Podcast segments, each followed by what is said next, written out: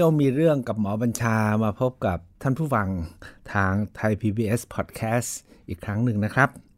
ไม่ทราบเหมือนกันนะว่าท่านทั้งหลายเนี่ยลงไปใต้สุดเนี่ยถึงไหนกันบ้าง ปัตตานียะลานราธิวาสหรือเพียงแค่สงขลา หรือเลยไปตะวันตกที่สตูล วันนี้ผมจะพาลงไปที่ปัตตานี เที่ยวมีเรื่อง กับหมอบัญชา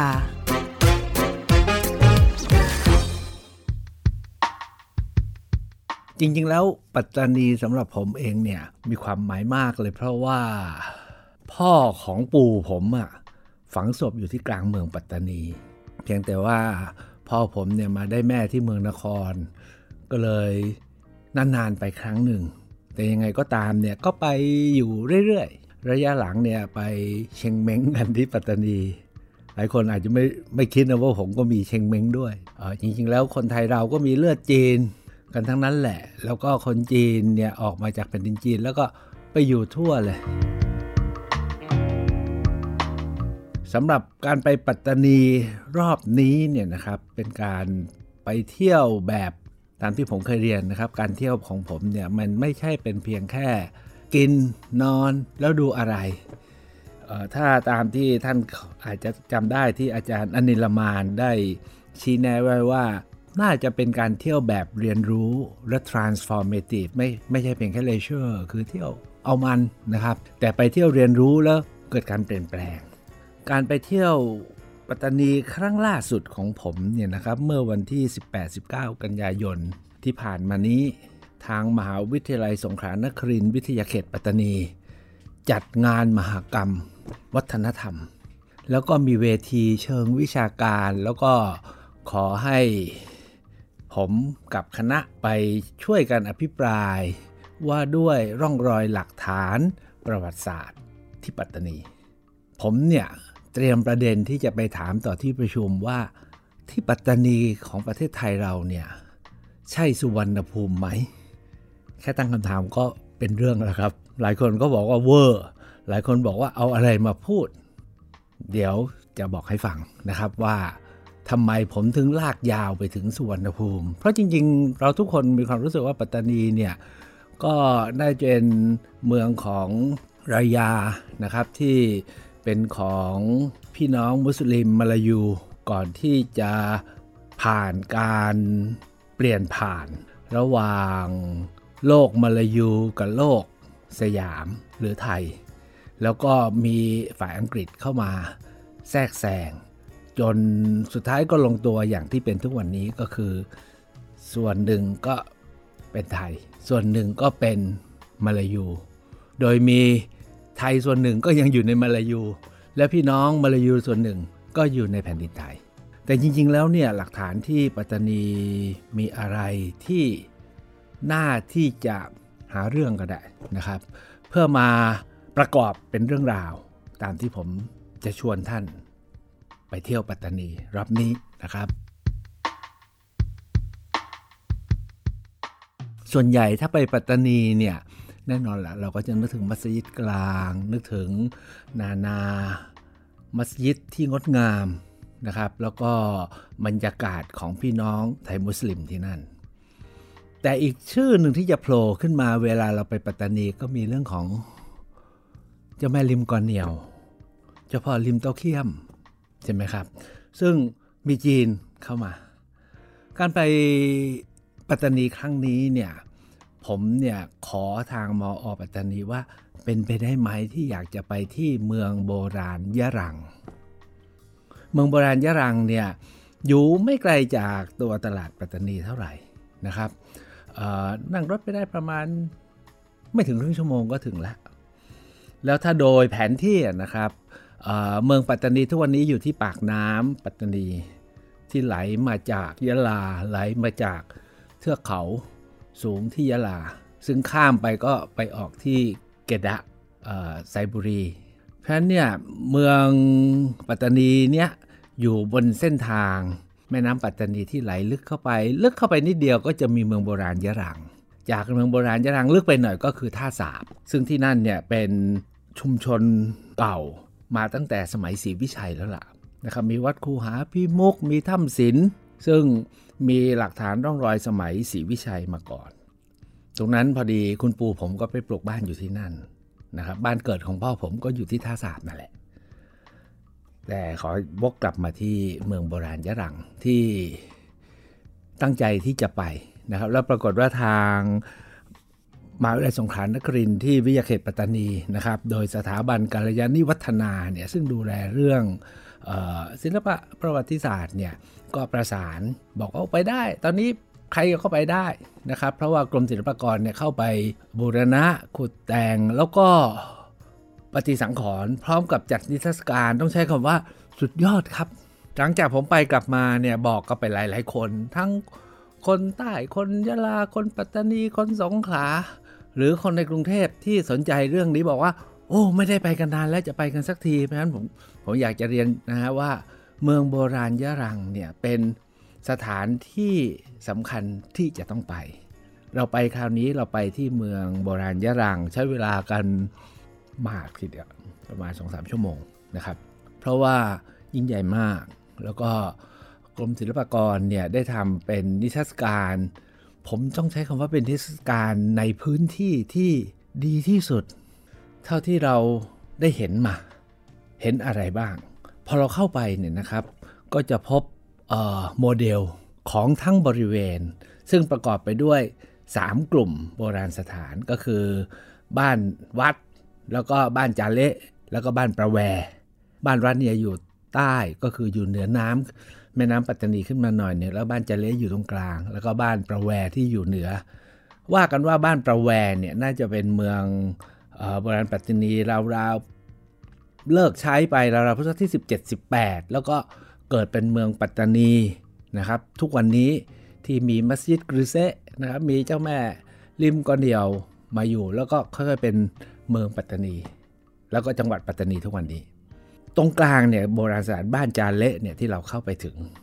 เป็นฐานสถูปอิฐนะฮะถือปูนขนาดใหญ่มากนะครับผมใช้คำว่าใหญ่มาก ๆ มากแบบที่เรียกว่าวันก่อนที่พาไปเที่ยวที่คูบัวนะฮะที่วัดโขลงเนี่ยวัดโขลงนี่ใหญ่อีกแบบหนึ่งแต่อันนี้เป็นแบบฐานสี่เหลี่ยมที่ใหญ่มากเหมือนกัน ใหญ่กว่าที่ผมเห็นที่อู่ทองหลาย ๆ องค์ทีเดียว อาจจะย่อมกว่าหมายเลขหนึ่งที่อู่ทอง เอางี้เลยว่าใหญ่มากแล้วกัน แต่ที่สำคัญกว่านั้นก็คือว่าสิ่งที่เจอในแต่ละฐานสถูปเจดีที่เมืองโบราณยะรังเนี่ยรวมทั้งที่เมืองบ้านวัดด้วยเนี่ยครับผมอยากจะสรุปเท่าที่ผมคิดว่าท่านผู้ฟังที่ไม่ได้สนใจลึกมากนักเนี่ยจะพอจำได้ง่าย ๆ แล้วก็พอ วางเป้าที่จะไปเที่ยว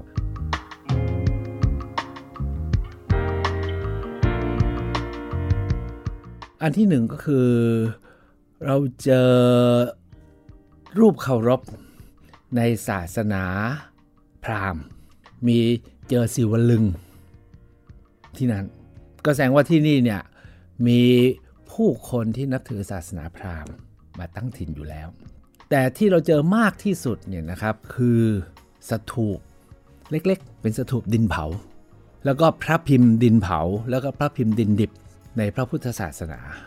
พระพิมพ์บางองค์เนี่ยมีคาถาติดไว้ด้วยนะครับ เช่นคาถาเยธรรมา หรือแม้กระทั่งคาถาที่ว่าด้วยนิโรธ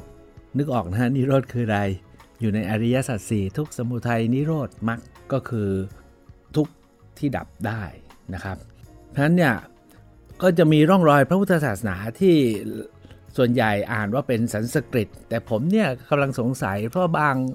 บางเช่นคำว่ามรรคเนี่ยไม่ได้เขียนว่ามรรคะ แต่เขียนมาราคะ มาราคะเนี่ยออกจะเป็นบางท่านบอกเป็นสันสกฤต แต่ผมเคยจำได้ว่าอาจารย์ปีเตอร์สกิลลิงบอกถ้ามาราโคมาราคะเนี่ยอาจจะเป็นปรากฤตก็ได้ ซึ่งเป็นภาษาชาวบ้านใช้นะอันที่สองก็คือมีพระพิมพ์และมีสถูปหรือสถูปิกะ คือคล้ายๆเจดีย์ดินเผาเล็ก ๆ เอาไว้อุทิศนั่นนะครับ แล้วก็ฝังอยู่ข้างใต้สถูปใหญ่ที่เมืองโบราณยะรัง อันที่สามที่น่าสนใจที่สุดก็คือพบเหรียญด้วย แต่เป็นเหรียญของซัสเนียน ท่านคงนึกไม่ออกนะซาซเนียนคือใคร ก็เอาว่าเรารู้จักเปอร์เซียใช่ไหมฮะ เปอร์เซียที่ตัวนี้คืออิรักอิหร่านเนี่ยซาสเนียนเนี่ยคือก่อนจะมาเป็นเปอร์เซีย ในราวๆ ยุคแถวแถวศรีวิชัยเนี่ยอาณาจักรศาสนียซาสเนียนเนี่ยรุ่งเรืองมากนะครับ ยุคนั้นก็ยังนับถือศาสนาบูชาไฟที่เรียกว่าโซโรแอสเตอร์ ยังไม่เกิดศาสนาอิสลามนะครับ อันนี้ก็พบเหรียญที่นี่ด้วย เพราะเนี่ยหลักฐานที่เมืองโบราณยะรังเนี่ยนะครับจึงบ่งชี้ว่าที่นี่ เมื่อราวๆพันกว่าปีที่แล้วนะครับ มีผู้คนที่รับนับถือศาสนาฮินดูมาอยู่จำนวนหนึ่ง แต่จำนวนมากคือรับนับถือศาสนาพุทธอ๋อลืมบอกไปอีกอย่างหนึ่ง ที่ต้องใช้คำว่าสำคัญเกือบจะที่สุด คือมีการเจอธรรมจักศิลา ธรรมจักศิลาเนี่ย เป็นรูปแบบที่ไม่เหมือนกับที่เราเห็นที่พบในภาคกลางที่เป็นธรรมจากศิลาแล้วแกะเป็นมีกระหนกนะครับ แล้วก็มีกวางหมอบ ที่เราเจอมากที่นครปฐมที่ลบบุรีที่อู่ทองยาวไปจนถึงเพชรบูรณ์ อันนี้เนี่ยเรียกว่าเป็นธรรมจักศิลาแบบทวารวดี แต่ที่เมืองโบราณยะรังเนี่ยเจอธรรมจักศิลาองค์หนึ่ง ขนาดไม่ใหญ่ แต่เรียบ ไม่มีลวดลายกระหนก อะไรอื่น มีแต่เพียงกงแล้วก็ซี่แล้วก็ดุมแล้วก็มีปุ่มฐาน ซึ่งแรกเจอที่เมืองโบราณยะรังเนี่ยก็เจอหนึ่งเดียวนะครับ ต่อมาเนี่ยการขุดค้นที่เขาศรีวิชัยที่ก้นอ่าวบ้านดอนเนี่ยพบชิ้นส่วนไม่สมบูรณ์นะครับ องค์หนึ่งแล้วเมื่อ 2-3 ปีที่แล้ว พบเพิ่มขึ้นมาอีก 2 องค์ แล้วล่าสุดเนี่ยที่วัดพระธาตุนครศรีธรรมราชก็มีคนเอามาถวายอีกองค์หนึ่งไม่รู้ที่มารู้แต่ว่าบรรพบุรุษเก็บไว้บนชั้นพระ แล้วก็ลูกหลานไปค้นเจอเข้าก็เห็นว่าเกี่ยวกับพุทธศาสนาก็เลยมาถวายพระธาตุนครทั้งตอนนี้ในประเทศไทยเนี่ยเราเจอธรรมจักรศิลาแบบนี้เนี่ยห้าองค์นะครับเมืองโบราณยะรังเจอก่อนเพื่อน ขนาดเล็กสุดที่เขาศรีวิชัยสุราษฎร์ธานีก้นก้นอ่าวบ้านดอนเจอ 3 องค์ เป็นชิ้นเป็นส่วนส่วนต่อกันแล้วทั้ง 3 ชิ้นนี้คนละองค์กันหมด แล้วก็อีกองค์หนึ่งสมบูรณ์ มีดอกบัวอยู่ตรงกลางที่ดุมอยู่ที่พบที่ไหนไม่รู้ แต่ทุกวันนี้อยู่ที่วัดพระธาตุนคร มีน้องคนหนึ่งเขาลองค้นต่อนะครับสุรเชษแก้วสกุลเนี่ยเขาก็สนใจเรื่องนี้อายุยังไม่ 30 เลยครับ เด็กคนนี้นะฮะเขาก็จะค้นต่อเขาบอกว่าหมอหมอมีพบอีกเยอะเลยที่ปากแม่น้ำโขง แถวแถวเมืองออกแก้วอังกอร์บรายนะครับ และเมืองอื่นๆ ที่ปากแม่น้ำโขง ทางฝั่งนู้นเนี่ยบอกว่าเป็นหลักฐานสมัยฟูนัน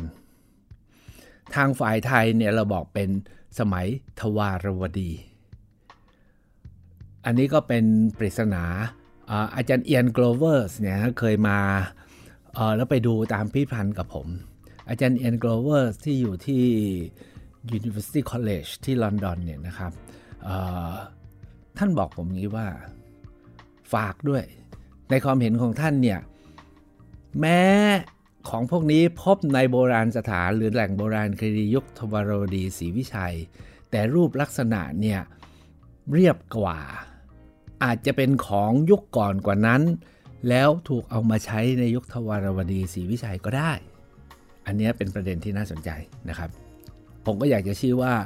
ณขณะนี้เนี่ยเมืองโบราณยะรังเนี่ยไปเที่ยวได้ แล้วก็ไปเห็นนิทรรศการที่งาม แล้วก็เห็นประจักษ์พยานที่ยิ่งใหญ่นะครับของผู้คนบนแผ่นดินนี้ถามว่าเป็นคนไทยหรือเปล่า เราไม่รู้แต่เอาว่าคนบนแผ่นดินนี้แล้วกัน แล้วก็ผู้คนก็เปลี่ยนผ่านมาเรื่อยๆ ทุกวันนี้โดยรอบเป็นชุมชนของพี่น้องมุสลิมแล้วนะครับ ที่มาตั้งถิ่นฐานอยู่ แต่ก็ช่วยกันรักษาโบราณสถานแห่งนี้ไว้ได้ดี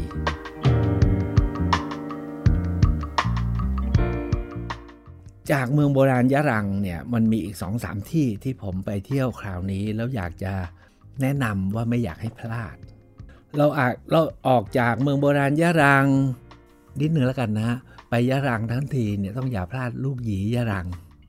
ลูกหยียะรังเนี่ยมีหลายรสและอร่อยมาก และตรง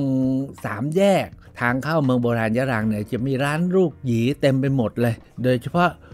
ลูกหยีวีระวงศ์หนึ่งสองสามทำไมชื่อหนึ่งสองสามบอกมีลูกสามคน แต่ลูกหยีเขามีหลากรสวันนั้นเราแวะกินชิมกันสักกิโลหนึ่งได้ แต่ก็ซื้อมาเป็น 10 กิโลครับนั้นก็ฝากแวะกินลูกหยียะรัง แล้วซื้อมา พวกเราเนี่ยออกจากเมืองโบราณยะรัง ซึ่งเป็นทุกวันนี้เป็นถิ่นฐานของพี่น้องมุสลิม แต่มีร่องรอยพี่น้องฮินดู แล้วก็พี่น้องพุทธ อยู่ที่นั่นกันมาเนิ่นนานก่อนหน้านี้พันกว่าปีโดยประมาณนะครับ จนเข้ามาในตลาด ตลาดปัตตานีเนี่ยก็แบ่งเป็น 3 เขตนะเขตที่เป็นวัดไทยเป็นเขตศาลเจ้าจีน และเขตมัสยิดพี่น้องมุสลิม วันนั้นเนี่ยพวกเราเนี่ยไปแวะที่ถนนอานอรูนะครับอานอรูคือดาจีนอ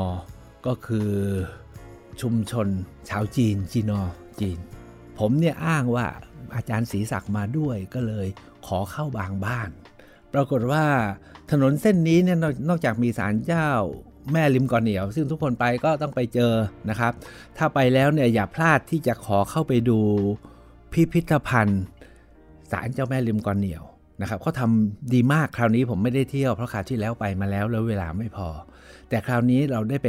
เดินตามถนนอานอรูไปจนถึงท่าน้ำ ปรากฏว่าตลอดสายนี้เนี่ยจะเป็นบ้านของต้นตระกูลจีนหลายตระกูล เช่น ตระกูลคณานุรักษ์ตระกูลวัฒนายากร ตระกูลโกวิทยา ตระกูลวัฒนานิกร ตระกูลเลขกุล แล้วก็ตระกูลรัตนภัยสารปรากฏบ้านจีนต้นตระกูล 5-6 ตระกูลที่เรียกว่าลูกหลานแผ่ไปทั่วทั้งภาคใต้เนี่ยอยู่บนถนนสายนี้ นะมาตั้งถิ่นฐานค้าขายทำนู่นทำนี่กัน แล้วก็ขยายตัวกันไปเรื่อยๆ วันนั้นเนี่ยเราได้เข้าไปที่บ้านของต้นตระกูล วัฒนายากรปรากฏว่าในบ้านเนี่ยนะครับ เราได้เห็นบรรยากาศของคนจีนที่มาตั้งถิ่นฐานแล้วก็ทำมาค้าขายนะครับ แล้วก็เก็บเรื่องราวของคน ในนั้นจะมีของทั้งฝ่ายจีนของที่ ขุดเจอที่กรือเซนะครับ แล้วชาวบ้านก็เอามาขายแล้วก็บรรพบุรุษของพี่ป้องเนี่ยนะครับซื้อเก็บไว้นะครับ เป็นสภาพที่อาจารย์ศรีศักดิ์ใช้คำว่า มันเป็นบรรยากาศที่เราเห็นชีวิตนะของคู่คนที่ผ่านการเวลา ก่อนหน้านี้เนี่ยพวกผมเคยไปบ้านกงสีของต้นตระกูลขนานุรักษ์ อันนั้นก็จะมีภาพและประวัติเรื่องราวของวงตระกูล ที่ให้อารมณ์อีกแบบหนึ่งนะครับ เพราะตอนนี้บ้านหลังนั้นเนี่ยไม่ได้อยู่อาศัยแต่บ้านของวัฒนานิวัฒนายากรที่เราเข้าคราวนี้ยังอยู่อาศัยอยู่ เราเดินมาเรื่อยๆนะครับจนมาถึงที่สีแยก ก็พอดีเจออคุณอนุศาสตร์สุวรรณมงคล ซึ่งเป็นทายาทของเจ้าของบ้าน อีกหลังหนึ่งคือบ้านเล็กที่หนึ่งเนี่ยนะครับ ท่านรู้ข่าวท่านก็เลยมาเปิดให้เข้าไปชม ที่เรียกว่าบ้านขุนพิทักษ์รายา บ้านหลังนี้เพิ่งบูรณะใหม่ซ่อมใหม่ แล้วก็จัดแต่งให้เป็นเหมือนกับที่อยู่เดิมของบรรพบุรุษของคนในตระกูลสุวรรณมงคล ถ้าว่าในอนาคตบ้านนี้จะเปิดเป็นที่ท่องเที่ยว นะครับ เพราะว่าท่านตั้งใจที่จะให้เป็นแหล่งเรียนรู้ซึมซับสัมผัส วิถีชีวิตของคนปัตตานี อันนี้ของฝ่ายจีนนะครับเพราะฉะนั้นเนี่ยถ้าท่านไปแล้วก็อย่าพลาดนะครับที่จะไปที่อานอรูกดาจีนอนะครับก็ผ่านมาถึงยุคเมื่อที่เหตุการณ์เมื่อประมาณร้อยปีที่แล้วนะครับ จุดสำคัญที่เราไปปัตตานีกันคราวที่แล้วเนี่ยนะครับ เราก็ แวะเข้าไปสัมมนาที่มหาวิทยาลัยสงขลานครินทร์ผมก็ตื่นเต้นมาก เพราะว่าในมออที่ตำบลรูสมีแลนเนี่ยมีสองพิพิธภัณฑ์ตั้งอยู่แต่เราไม่เคยได้เข้าไปดูนะครับแล้วเป็นมรดกทางวัฒนธรรมที่สำคัญมากนะครับ พิพิธภัณฑ์หนึ่งชื่อว่าพิพิธภัณฑ์พระเทพพยานโมลีเป็นพระภิกษุอาวุโส แล้วท่านก็ รวบรวมสิ่งของต่างๆ แล้วมอบให้โดยเฉพาะเหรียญและเงินตรา เหรียญแท้ๆของซาสเนียนเนี่ยจัดแสดงอยู่ที่พิพิธภัณฑ์พระเทพยานโมลี แล้วที่น่าจะเข้าไปดูมากก็คือเงินอีกสองสกุลที่จัดแสดงอยู่ที่นี่ แล้วบ่งบอกความเป็นเมืองท่าค้าขายยิ่งใหญ่ของปัตตานี อันที่หนึ่งคือเบี้ยวานะครับเบี้ยวาคือเงินตราของคนในโลกมาลายูนะครับที่เขาใช้ในการ ซื้อหาค้าขายรวมทั้งใช้ในพิธีกรรม ส่วนใหญ่น่าจะอยู่ในศาสนาฮินดูนะครับ อีกกลุ่มหนึ่งก็คือพวกเงินของฝรั่ง เงินเม็กซิกัน เงินมาเลเงินอเมริกเงินเงินอังกฤษนะเงินอินเดีย เงินอเมริกันที่มาค้าที่ปัตตานีในฐานะเมืองท่า อันนี้แหละฮะจะเป็นร่องรอยที่ผมคิดว่าความเป็นสุวรรณภูมิของปัตตานียังคงอยู่นะครับ พิพิธภัณฑ์ที่2เนี่ยคือพิพิธภัณฑ์กัลยาณิวัฒนา ที่มาจากพระนามของสมเด็จพระพี่นางเนี่ยนะครับ พิพิธภัณฑ์นี้เนี่ยเก็บธรรมจักรองค์ที่ผมบอก รวมทั้งสถูปิกะสำคัญสำคัญจากเมืองโบราณยะรังอยู่ที่นี่ท่านถ้าหากว่าท่านไปเนี่ยพยายามติดต่อกับมาลัยสงขลานครินขอดูพิพิธภัณฑ์ทั้งสองแห่งนี้ให้ได้ แล้วเขาจัดแสดงให้เห็นประวัติศาสตร์วิวัฒนาการของเมืองปัตตานี ได้ไม่เลวทีเดียวนะครับ แต่ยังไงก็ตามนะไปปัตตานีเนี่ยนอนที่ไหนดี ผมว่ามีอีกที่หนึ่งที่อยากจะแนะนำให้ไปนอนแล้วก็ขอดู แล้วเพราะที่นี่แหละจะสะท้อนความเป็นสุวรรณภูมิของปัตตานีมาถึงทุกวันนี้โรงแรม CS ปัตตานี ของตระกูลสุวรรณมงคลเนี่ยนะครับ เรื่องบรรยากาศโรงแรมก็เหมือนพิพิธภัณฑ์อยู่แล้ว แต่ที่ชั้น2เนี่ยมีห้องพิพิธภัณฑ์2ห้องสำคัญ เก็บงาน masterpiece ของภาคใต้ไว้ก็คือเครื่องถมกับเครื่องจักสานลิเภาสำคัญแค่ไหนเนี่ยต้องใช้คำว่า2อย่างนี้ผมเลยเคยเรียกว่าเครื่องถมเนี่ยเป็น King Souvenir พระเจ้าอยู่หัวรัชกาลที่9เวลาเสด็จไป ประพาสที่ไหนจะสั่งเครื่องถมไปพระราชทานให้กับประมุขแห่งรัฐนั้น ที่น่าตื่นเต้นที่สุดก็คือในพิพิธภัณฑ์ของ CS ปัตตานีเนี่ยนะครับมีเครื่องถมที่พระเจ้าอยู่หัวนำไป